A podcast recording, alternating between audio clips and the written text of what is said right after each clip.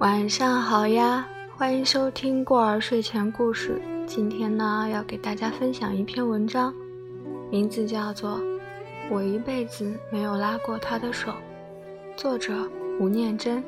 希望你会喜欢。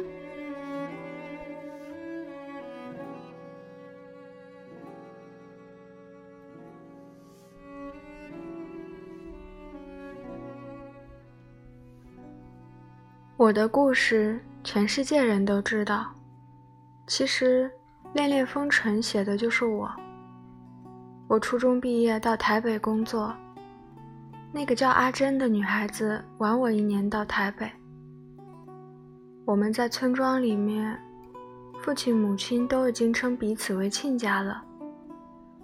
那个女孩就是你跟她讲什么，她都相信你的，很典型的台湾女孩子。住在山上，不晓得外面。到台北来工作，就是一心想可以依靠我。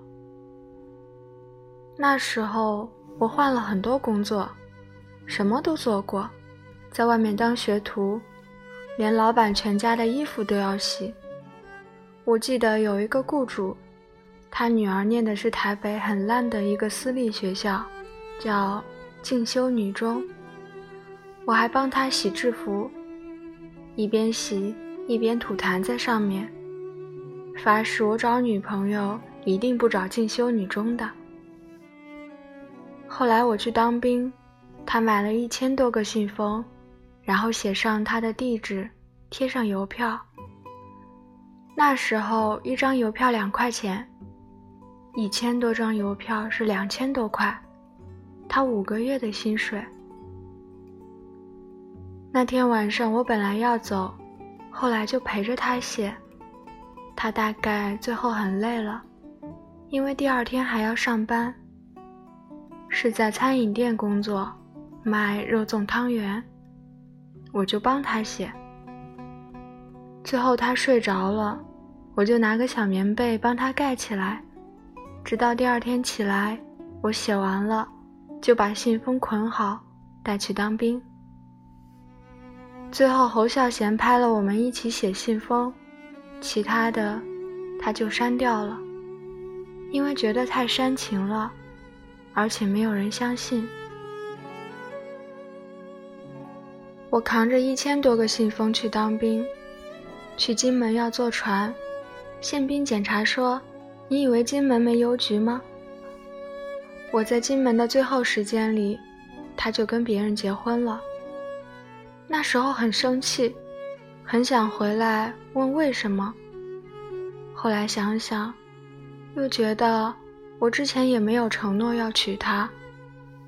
营长看我很辛苦，就说：“好吧，特价。”因为在金门当兵是不能回来的，我在岛上待两年了，想让我回去看看。打包行李的时候。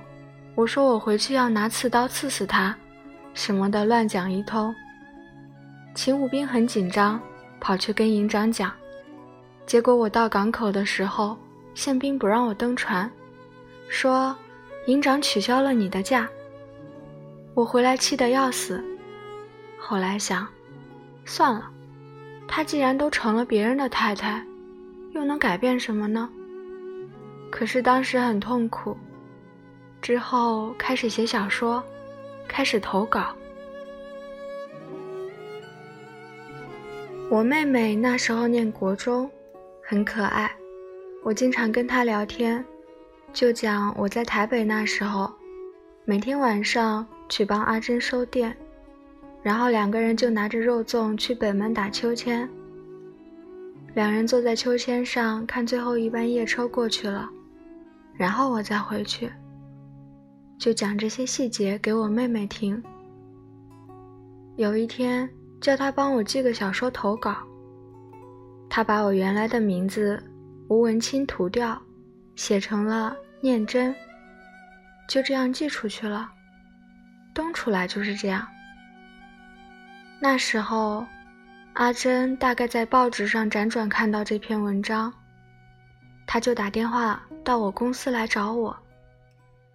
他不敢打电话问他们家里人，找到我就讲东讲西。偶尔讲到他在报纸上看到我写的小说，知道是我写的，他说：“你不要用那个名字，我看到很难过。”后来我打电话跟报社讲：“你不要用那个名字了，因为我还有几篇稿子在那边。”他说：“大家都知道你叫念真了，你再改很麻烦啊。你加无嘛，就是没有啊，你这样就变成吴念真了。完全没有想到这会造成以后恋爱的困难，没想到他会变成婚姻的障碍，也没想到侯孝贤有一天拿来拍电影，而且拍的还不错，所以搞成这样真的很烦。”拍完后，有人到我家访问时，我太太气得要死。不过她后来习惯了。结婚后，只要有人打电话说“我找念真”，她就说“等下”。如果有人讲“我找文清”，她就说“你等一下哦”。现在再回头看那一段儿。真的是青春的沧桑啊！我想，每个人如果有一段刻骨铭心的爱情在心里面记着也不坏，不然白走了这一遭。特别是几年后又一次开车去加油碰到他，两个人就在那边聊天，一切都已成为过去，就讲自己的家庭怎样。他后来命运不是很好，他的先生生意做得不好，他打电话跟我借钱，说他儿子在日本念书没钱，要我借给他。我说好啊好啊，没问题啊。他竟然跟我讲，我欠你的钱，等我退休时用保险金还你。我就用很脏的台湾话骂他，就像年轻的时候骂他一样。后来就是这样，好几次帮他渡过难关。有一次，我们一起去参加一个婚礼，人家知道我们的事啊，说：“怎样？现在看到阿珍，会不会心脏咚咚咚？”我说：“不会啊，我现在看到她，心想，还好没和他结婚。”人家问：“为什么？你怎么这样讲？”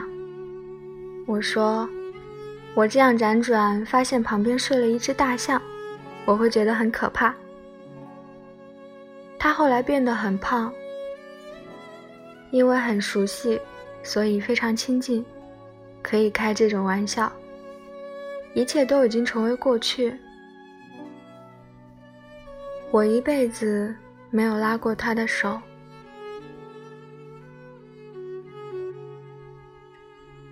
好啦，那么这篇文章呢，分享到这里就结束了。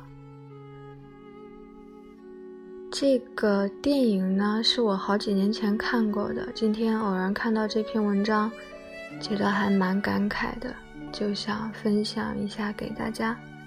你们有空也可以去看一下这个电影哦，是侯孝贤导演的《恋恋风尘》，是一个特别，嗯。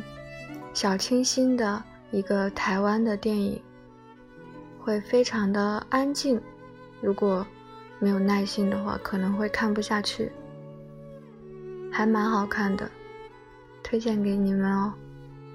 好啦，那么我们今天的分享就到这里，晚安啦。